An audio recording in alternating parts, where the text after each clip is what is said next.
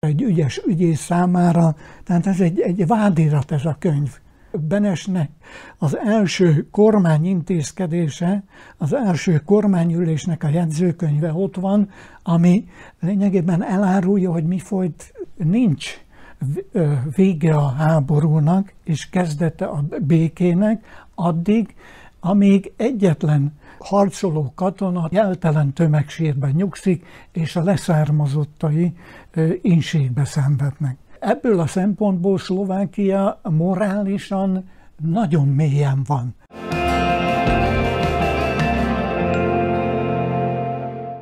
Üdvözlöm kedves nézőinket! A szóbeszéd mai adásában egy igen nehéz téma kerül sorra.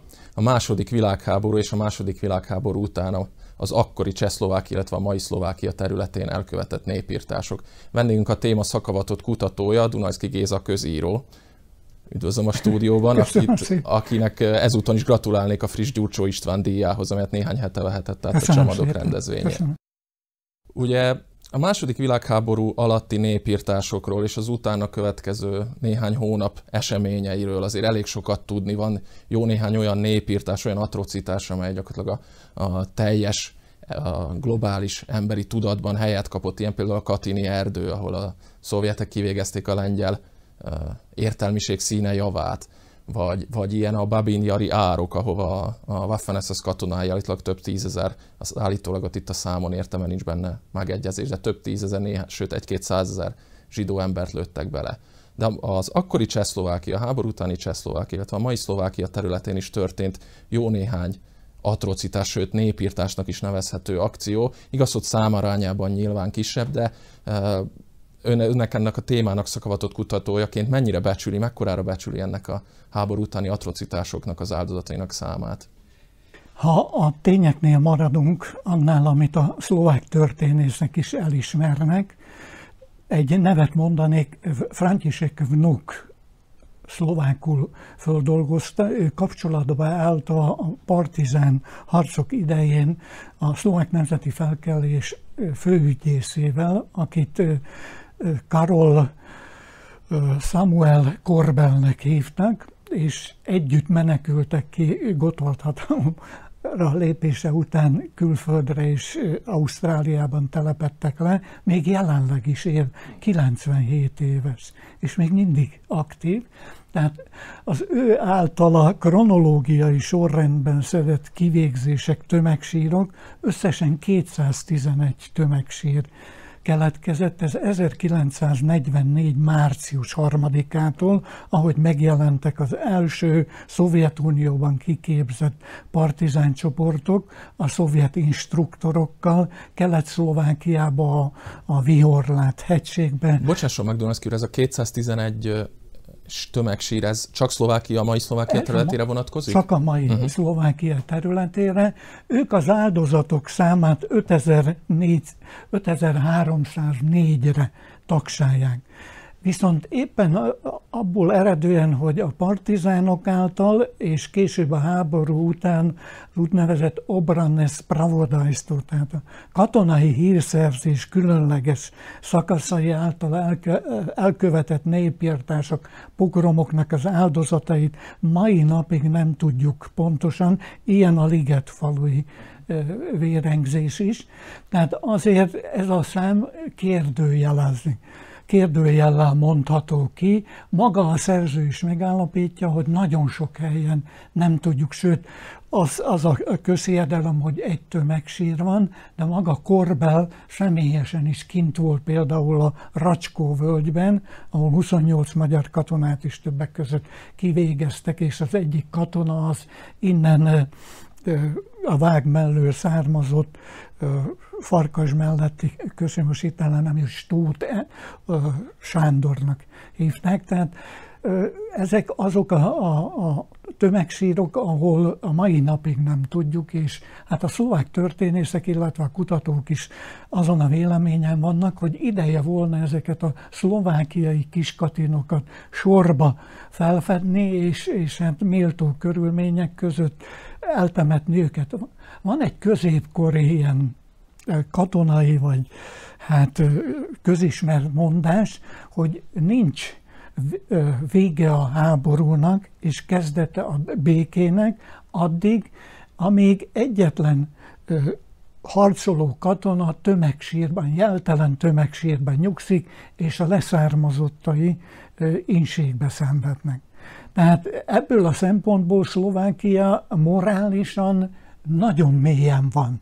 Tehát mindenütt megkezdték, akár a német-francia viszonylatban, vagy akár a szlovák-német viszonylatban is, a németek már felszették a maguk áldozatait, és vannak német katonai sírok Szlovákia területén. 93 óta nem született meg a, a hadisét gondozó egyezmény, aminek alapján föl tudnánk... Bocsánat, Szlovákia és Magyarország között. Szlovákia és Magyarország között a hadisét gondozó egyezmény, és hát ennek alapján föl lehetne szedni a kivégzett hadifoglyok, a kivégzett magyar civilek, és a leventék, főleg a levente áldozatoknak a, a tetemeit, és hát illő körülmény ökumenikus istentisztelet mellett újra temetni, úgy, ahogy Franciszek Héből a serovi áldozatok esetében ezt megtette, hogy kihantoltatta őket egybe, tehát a két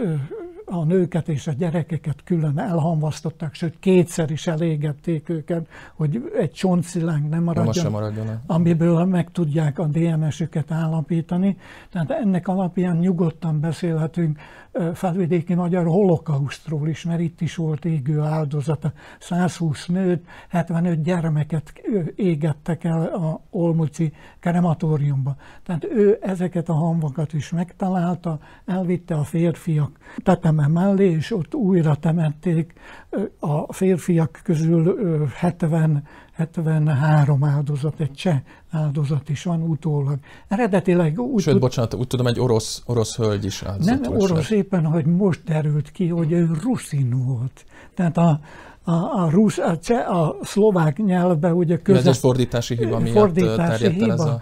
Sőt, szemtanúja voltam, amikor a, a ruszin küldöttség megköszönte a, a, a Hibel úrnak, a, hogy ez a hölgy teteme is előkerült, és kitüntetés is kapott a Csehországban élő ruszinoktól, Robert Medek díjat adtak át neki pontosan akkor, amikor a Magyar Köztársaság érdemrendjét is megkapta.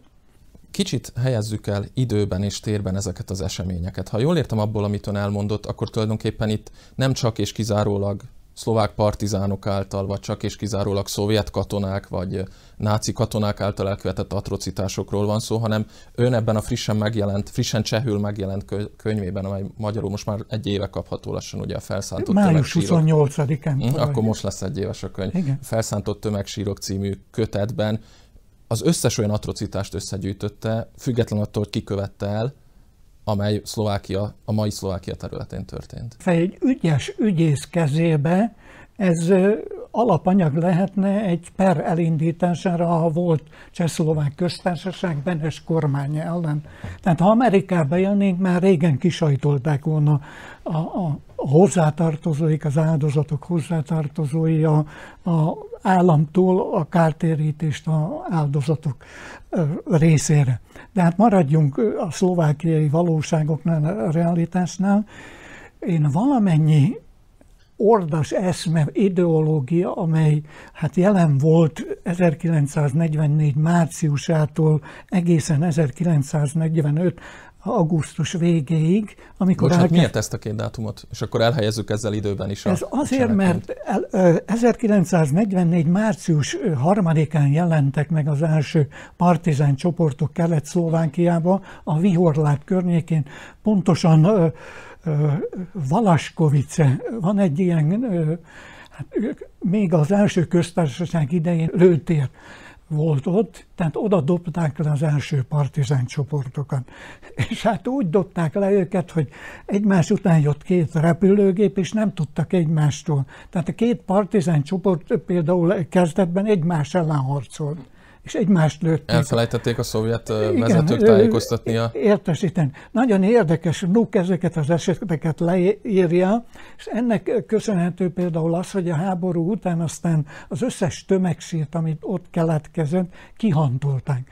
Tegnap kaptam egy nagyon érdekes, éppen er-, erről a területről egy hanganyagot, Pór Lajos Kassai barátom jött utánam a Jászói Szabad Egyetemen, hogy van egy tanú, aki jelentkezett náluk onnan Valaskovicéből, az kis, kis Kemenc nevű faluból, hogy találtak egy levelet a parókián, és az ő édesapja volt az, aki a fogságba esett magyar katonánkat eltemette fönt a, a Pásztorhegyen. Mennyien, Pásztorhegyen. mennyien lehetnek ott ebben a tömegsírban? 900, tömeg, 900 tetemet találtak, ennek kis hányada csak a, a, a partizánok, a, a, amik hát ennek a egymás ellen ütközetnek az áldozatai, a többi mind magyar katona.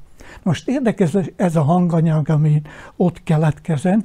Illésfalvi hat történész, a, a Magyar Hadtörténeti Múzeumnak a tagja is ellátogatott oda velük erre a terepre. Beszél ez a tanú is szlovákul, hogy mi történt ott, és érdekes dolgot mond. Egyébként Vnuk nagyon alaposan földolgozta, és ez benne van a, a cseh és a magyar könyvemben is, ha oda ér a, a, a pörgetés, nézzék meg, van ott egy emlékmű, amit a partizánoknak állítja. Az ott elesett partizánoknak? Ott elesett partizánoknak. Kiderült, hogy a, a emlékmű alatt nem partizánok nyugszanak, hanem magyar katonák. Azt, bocsánat, bocsánat, Duranszkir, azt meg lehet állapítani, hogy ezeket a magyar katonákat tulajdonképpen kivégezték, vagy egy harci cselekmény során estek el egy Ezt meg lehet csatában? Áll, meg lehet állapítani. A, a, a, történészet dolgozói, akik ezzel foglalkoznak, ezt meg tudják állapítani, hogy mikor volt kivégzés. Tehát, hogyha ugyanaz tarkólövéssel, vagy tehát ezt nagyon könnyen meg lehet állapítani. Sőt, a, a De ez tan... még várat magára akkor ezek szerint? Hát most már a tanúvallomások alapján kiegészíti Nuknak a, a írását ez a tanúvallomás. Nagyon értékes, és ezt tegnap éjjel kaptam, hogy még magam, még nekem sincs minden adat a, bennem, hogy megfelelően tudja most előadni. A lényeg az, hogy az alatt az emlékmű alatt nem hát partizán áldozatok vannak, hanem az a 30 katona, amit a legelőször végeztek ki, ezeket úgy, hogy mikor fogjul rejtették őket, hát fölkínálták nekik, hogy átállhatnak, fegyvereiket elszedték, és adtak nekik bogarácsot, meg, egy, meg élelmiszert, hogy főzzenek maguknak gulá, gulást.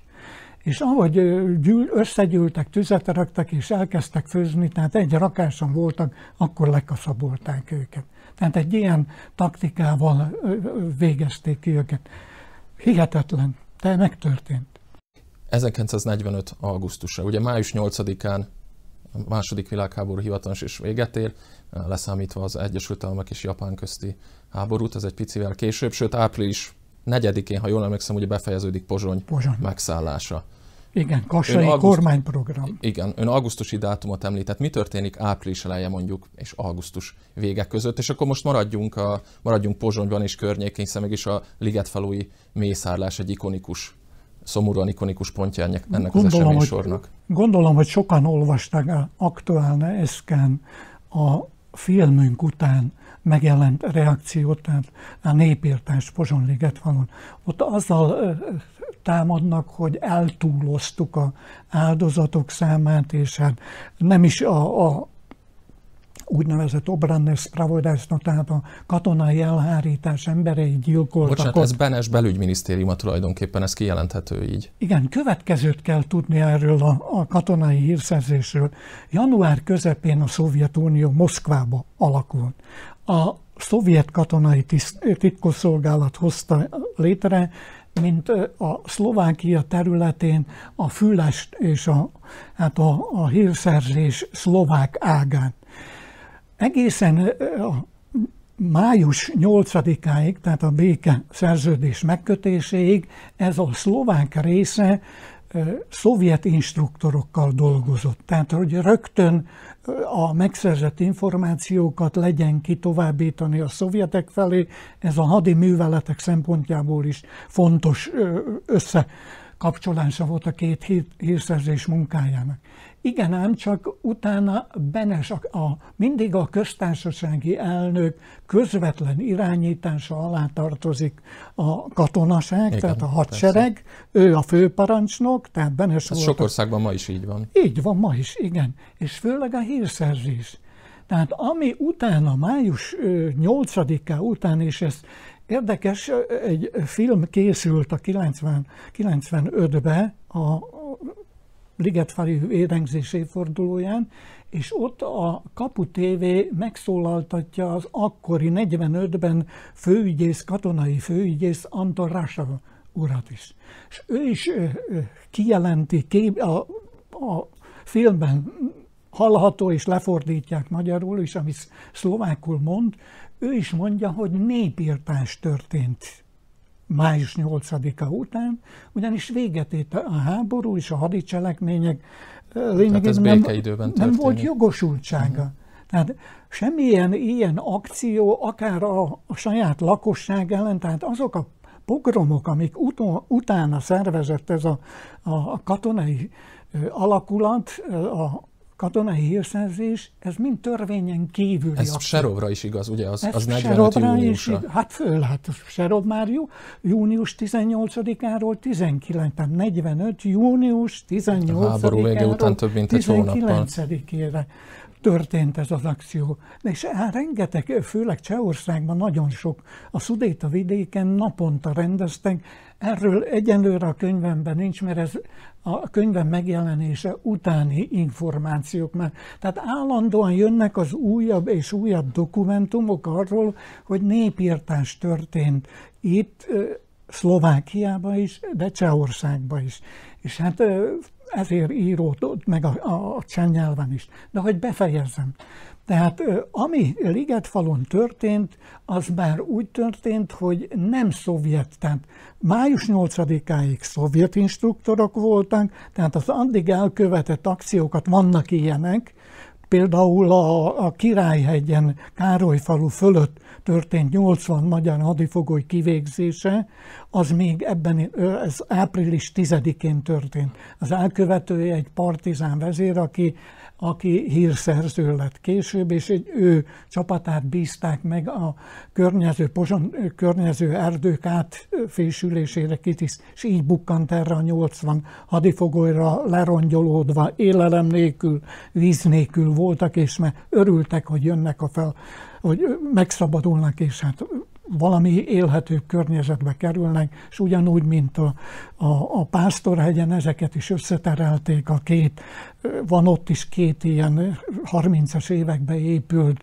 ilyen, hát bunkerszerűség, futóárok kötötte össze a kettőt, és abban a futóárokba Ez vették. ugyanúgy, aztán, mint aztán Ligetfaluban néhány Aztán Ligetfaluban is, de ott van tánkárok is, és volt a, a Bécs-Pozsony összekötő vasúti sín mellett épült egy még közvetlen, többek között Eszterházi Luisa is építette, illetve mélyítette azt a légvédelmi ágyunknak épült egy ilyen mélyedés, egy árok. A, a leventéket ebbe az árokba a könyvben ott van, hogy hol a helyük, egy pózna, villanypózna tövébe volt az árok megása, tehát őket nem a tankárokba lőtték, viszont amik 47-ben fölszedtek áldozatokat különböző helyről, ott ebbe az erődrendszerbe, 15 ilyen bunker van Liget faluba, ebbe az erődrendszerbe, közül csak azt hiszem hármat robbantottak föl a, a, a, a épület, a dvori, az udvarok nevű negyed miatt, meg a stráda vonala miatt robbantottak az ötöst az, amiatt, hogy szélesítették a Berg Pozsonyi után. Bocsánat, azt jól tudom, akkor, mikor épült ez az udvar negyed, illetve az autópálya, Igen. ott exhumáltak tömegsírokat, Igen, találtak holtesteket vagy maradványokat, és kettőt, akkor arról a szlovák sajtó is beszámolt Igen, akkoriban. igen az, sőt az új szó is, én az uh-huh. új szóban olvastam. Először öt magyar katona tetemét találták meg, őket a, a csatjuk alapján a címeres öv Igen. Csat, öv, alapján azonosították, viszont találtak 21 civil áldozatot. Az, azok főleg civil áldozatok között főleg nők és gyerekek voltak. Tehát ott egy katonai vallomás, a Bakusan perbe egy vallomás utal ezekre a, az egyénikre, ez, ezek hidasról, a Pozsony melletti hidasról származó német hölgyek voltak, akiknek a, a férjeik harcoltak a, a Wehrmachtbe vagy a SS alakulatokba, ezek, ezeknek a családján vitték oda és lőtték agyon őket. A háború után Pozsonyba ezekben a tisztogatásokban haltak meg emberek, Ezeket érdekes, hogy még mai napig is megpróbálják a erődrendszer múzeumának a, a dolgozói, meg maga az a, a, a idézőjeles történész, aki az aktuál SK-ban kifogásolta, hogy eltúlozzuk az áldozatok számát, meg hogy tévesen mondjuk, hogy ezt a, a, a csehszlovák katonai hírszerzés végezte ki ezeket az embereket. Még a mai napig is próbálják a szovjetekre fogni a, a kivégzések tényét. Kivégeztek Dévény újfalunál 49 német katonát.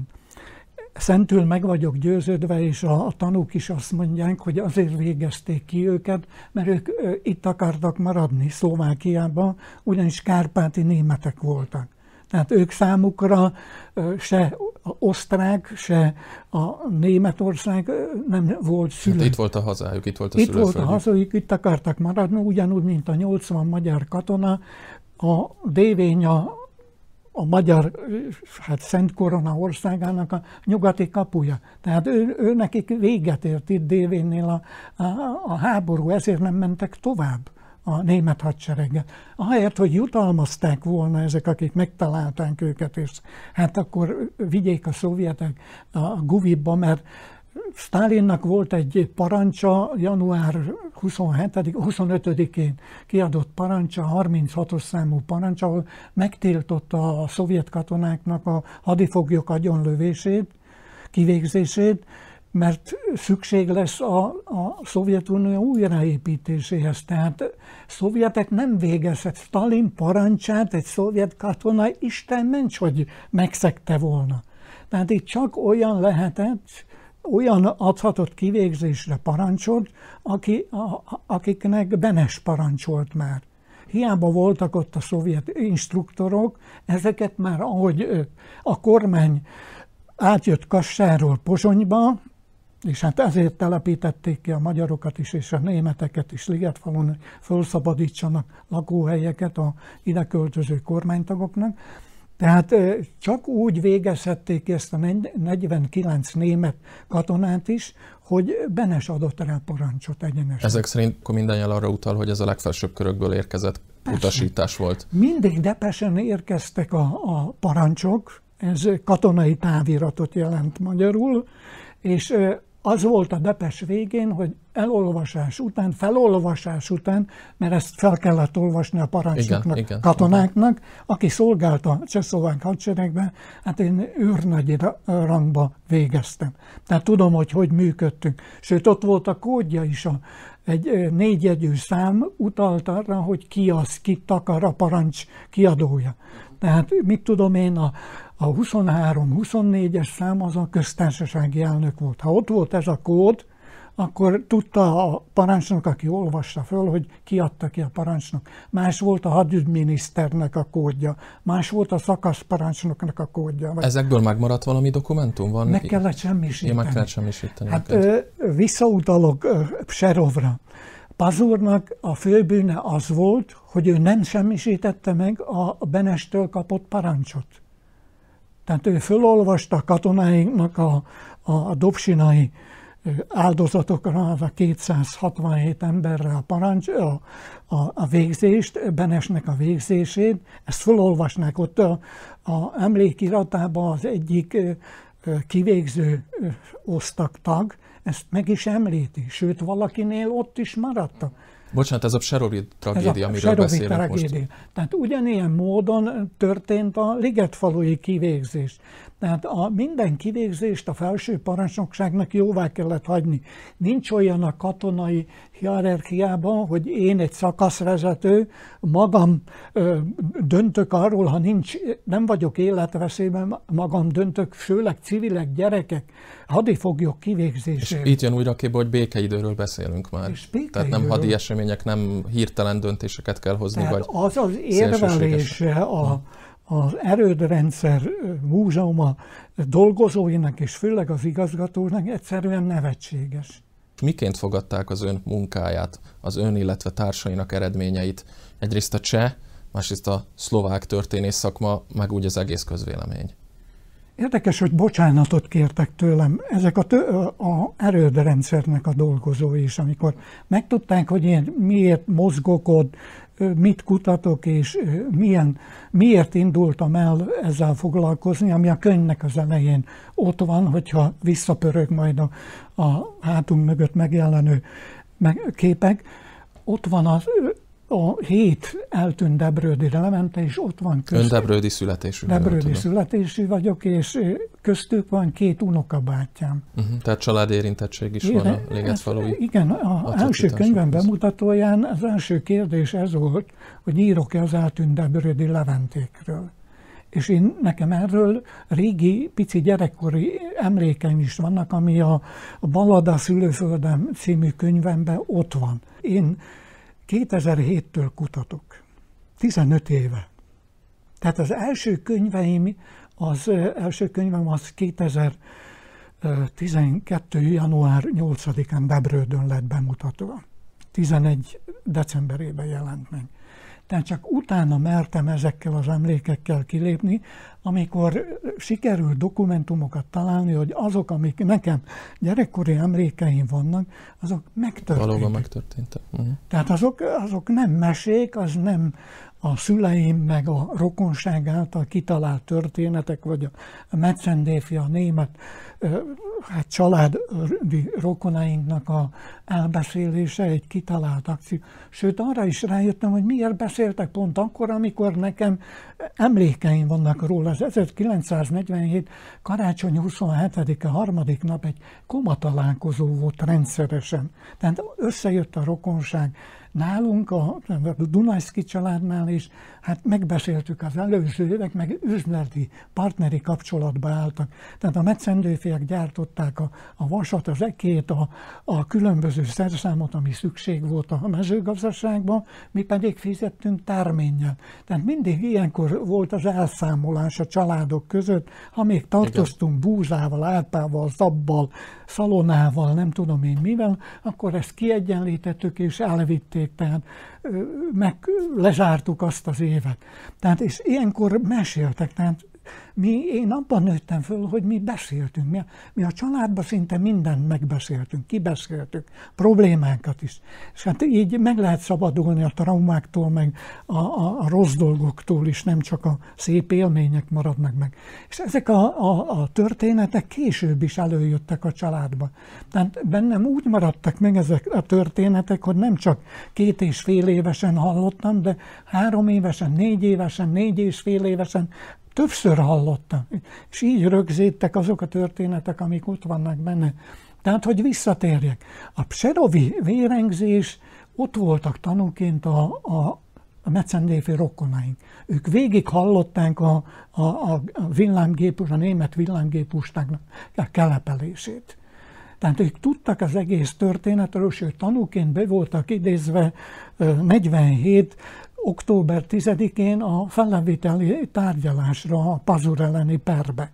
Tehát a, és hát nem akárki volt a, a, a rokonom most, hát nem akarom a nevét kimondani, nem akarok vele dicsekedni, de köztársasági elnök volt az öccse. Tehát mi nem olyan információkra találtunk, hogy harmad kézből, hanem első kézből szerzett információ volt nekem a Serovi vérengzésről. És amikor 96-ban láttam a kaputévének a készült filmjét, akkor esett le az egész, hogy ez tényleg igaz. És tényleg igaz a, a, a Ligetfalui vérengzés amiről a Janics ír. Igen, Janics Kálmáról. Janics Kálmáról. Tehát ez, ez, ez, ez, szóval nem egy mese. Tehát érdemes elindulni, és hát nagy szerencsém, hogy a Szabó József úr csatlakozott hozzám, ő előzőleg a diplomáciai szolgálat előtt a hadseregbe szolgált. Tehát ő megfelelő partnere a, a múzeum igazgatójának, a a Duhoszlav úrnak, mert hát azokat a katonai kifejezéseket, a hadászattal, haditek taktikai dolgokat ismeri, sőt, tud a térképről olvasni, hol vannak bemélyedesek, tehát a berajzolt geológiai vonalakat is ki tudja olvasni, hol volt árokrendszer, mert most például a hetesnél találtunk újabb tömegsírt. 21 plusz egy áldozat. Ez most friss, őszi eredmény ezt, a, ezt a milyen módszerrel? Ja, szondáz, talajszondák. Talajszondázásra. Uh-huh. Tehát ö, látni, hogy jönnek elő újabb és e- újabb. E- enyhül valamit a szlovák történész szakma hozzáállása a kérdés? Ez most nem már nem olyan erős erről, a tagadás? Nem, ak- most e- nem akarok, csak ennyit megemlítek, erről részletesen most nem akarok beszélni, megfogadtuk, hogy ez nyilvánosságra nem lépünk, csak közösen ezekkel a a, a az új eredményekkel. Az új uh-huh. eredményekkel, meg a, a, a kialakult közös véleménnyel, meg miben tér. Bocsánat, akkor jól értem, ezek szerint elindult egy közös munka a szlovák történész szakma is a elindult, önök között. Igen, uh-huh. örömmel mondhatom, hogy elindult.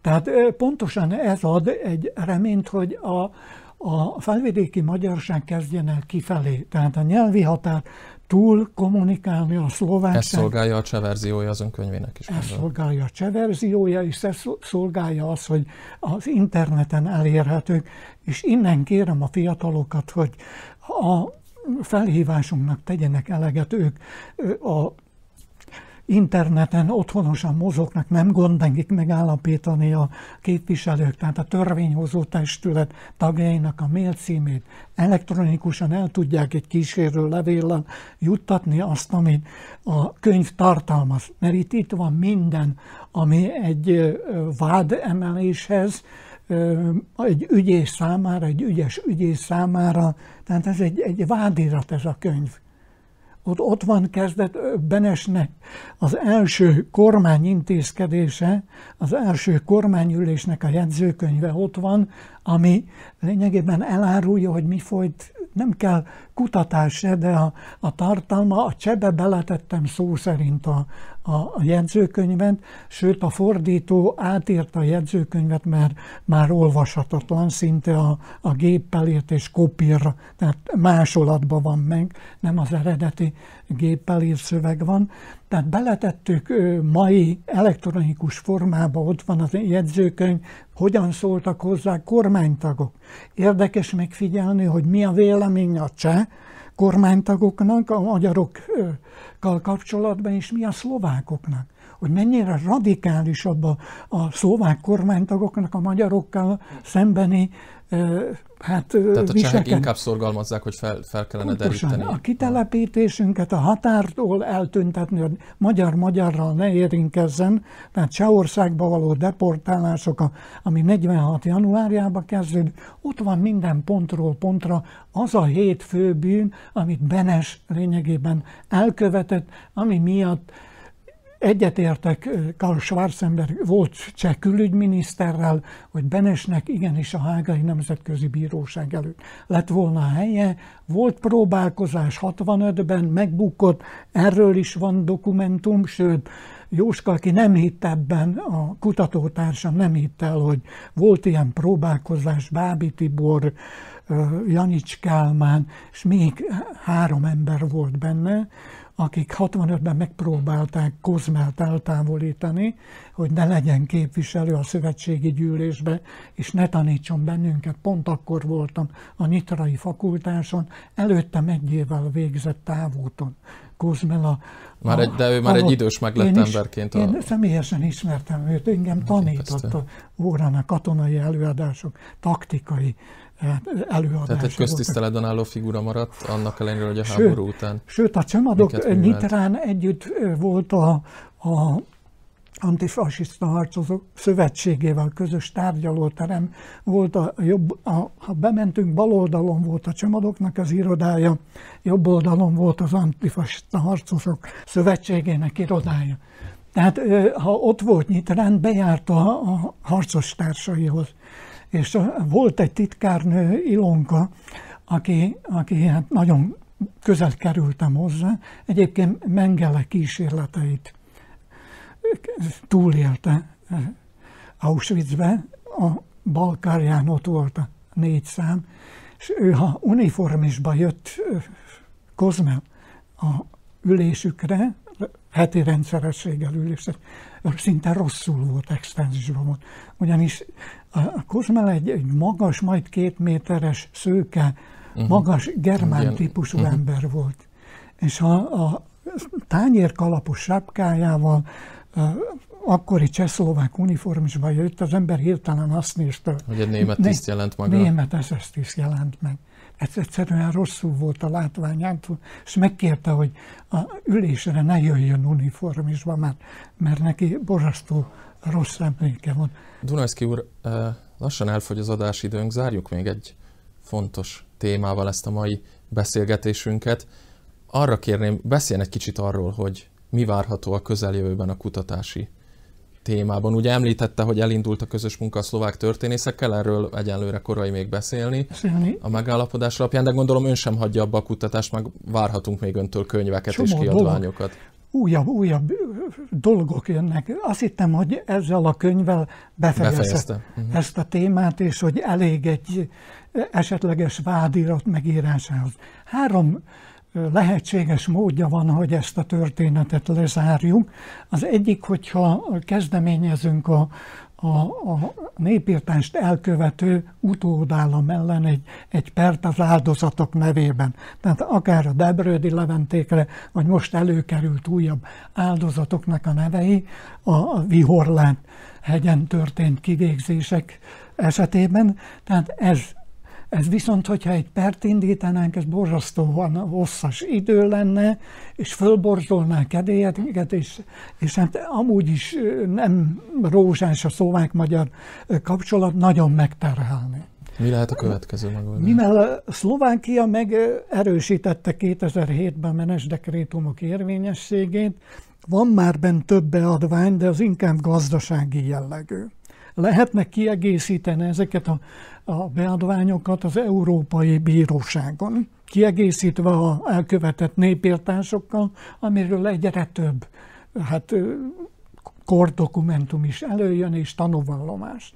Ez szintén megterhelni a szlovák-magyar kapcsolatokat. Két járható út van, az egyik, hogyha végre megköti Magyarország és Szlovákia a 1993 óta húzódó hadisír gondozó egyezményt, föltárjuk közösen a, a katonai sírokat, mivel kárpáti németek áldozatok is vannak, és ők, ezek az áldozatok vannak többségben, tehát föltétlen ide meg kell hívni vagy az osztrák, vagy a német felet, aki hát képviseli, vagy a kárpáti németek hazai képviselőit a kihantolásokhoz, és a megfelelő szakembergárdat. Tehát kell egy komissziót, ki kell, tehát mindent ki kell jelölni úgy, ahogy 47-ben megtették ezt a akkori hát, kihantolást végzők. Tehát ez volna a leginkább hát, békés megoldása a, a, a, a tabu témának. Egy másik megelőzheti ezt, és ezt próbálnám elindítani, ami említett példa, hogy lehet beszélni velük, sőt, bocsánatot is kérnek az elkövetett bűnér, példa erre a most folyó, hát egyenlőre zárt tárgyalások hogy tegyünk gesztusokat itt a csemadoktagra, a, a fiatalokra, tehát a diákmozgalomra, a, a határ nélküli fiatalok mozgalmára, az egyetemek hallgatóira, a magyar egyetemek, főleg a, a Eszterházi János Egyetem, és hát van egy kollégium. Pozsonyba is, tehát ezeknek a diákai veszik a, fá, a fáradtságot és a törvényhozásba a képviselőket megszólítják elektronikusan ezzel a a általam most már csenyelvre lefordított elektronikus változatával a könyvemnek, és fölteszik nekik a kérdést, hogy ott van egy ebbe kísérő levélben, azt hiszem, hat kérdés megfogalmazva, ami utal arra, hogy hát erkölcsi kártérítés, és a, a már a gulagba elhurcoltak példájára egy egyszeri kártérítést, vagy lehetne úgy kártéríteni, mint a, a zsidó munkaszolgálatosok esetében történt Szlovákiában, hogy a, a szervezete, a, tehát mondjuk a csemadok szervezet egy éves szervezete kap évente egy apanást, kártérítésképpen. Erre konkrét javaslatom is van, hogy mi lehetne az összeg meg hogyan lehetne ezt megoldani. És ugyanúgy Csehországban a Cseh Morva kulturális vagy szövetség, ami hát képviseli a Csehországban maradt németeket. Tehát el lehetne indítani egy ilyen akciót, amit hát én közzéteszek majd a Facebook oldalon. Kérem a, a Mahét szerkesztőit is, hogy valaki írja meg és tegye ezt a levelet. Ez a levél, ez kísérő levél, amiben benne van a kódja a, a könyvem cseh változatának. A ikarba meg lehet venni már csehül a könyvemet, ez a beharangozója a, a könyvemnek, és hát ott is meg lehet rendelni, tehát utánvételre, és hát tőlem is meg lehet kapni, aki hajlandó részt venni ebben a úgy neveztem, hogy hát szeretettel a, a, a gyűlölet ellen. Legyen. Tehát tegyünk egy gesztusa. Tényleg nem tudnak a szlovákok, nem is tudhatnak, mert hadititokká nyilvánították. Hát az, a magyar közvélemény se tudott Igen. ezekről a szörnyűségekről. Tehát segítenünk kell őket, hogy információhoz jussanak, és ezáltal meg tudjuk tenni, hogyha kezdjük a törvényhozókkal, a kormánytagokkal, a köztársasági elnökkel, megküldjük neki, és várjuk a véleményét, és segítjük ahhoz, hogy megkötődjön a, a hadisír gondozó egyezmény. Ez szülessen már végre meg. Szeretettel a gyűlölet ellen azt mondta az imént, legyen ez a végszava a mai beszélgetésünknek. Azt megígérhetem önnek, Dunajszki úr, hogy itt a ma hét média családnál mi mindent elkövetünk majd azért, hogy a tőlünk telhető legjobb módon segítsük ön, illetve az önök munkáját. Most nagyon szépen köszönöm, hogy elfogadta a meghívásunkat. Várjuk vissza a stúdióba a friss eredményekkel, a nézőknek pedig szokás szerint köszönjük szépen kitüntető figyelmüket. Tartsanak velünk a legközelebb is a viszontlátásra.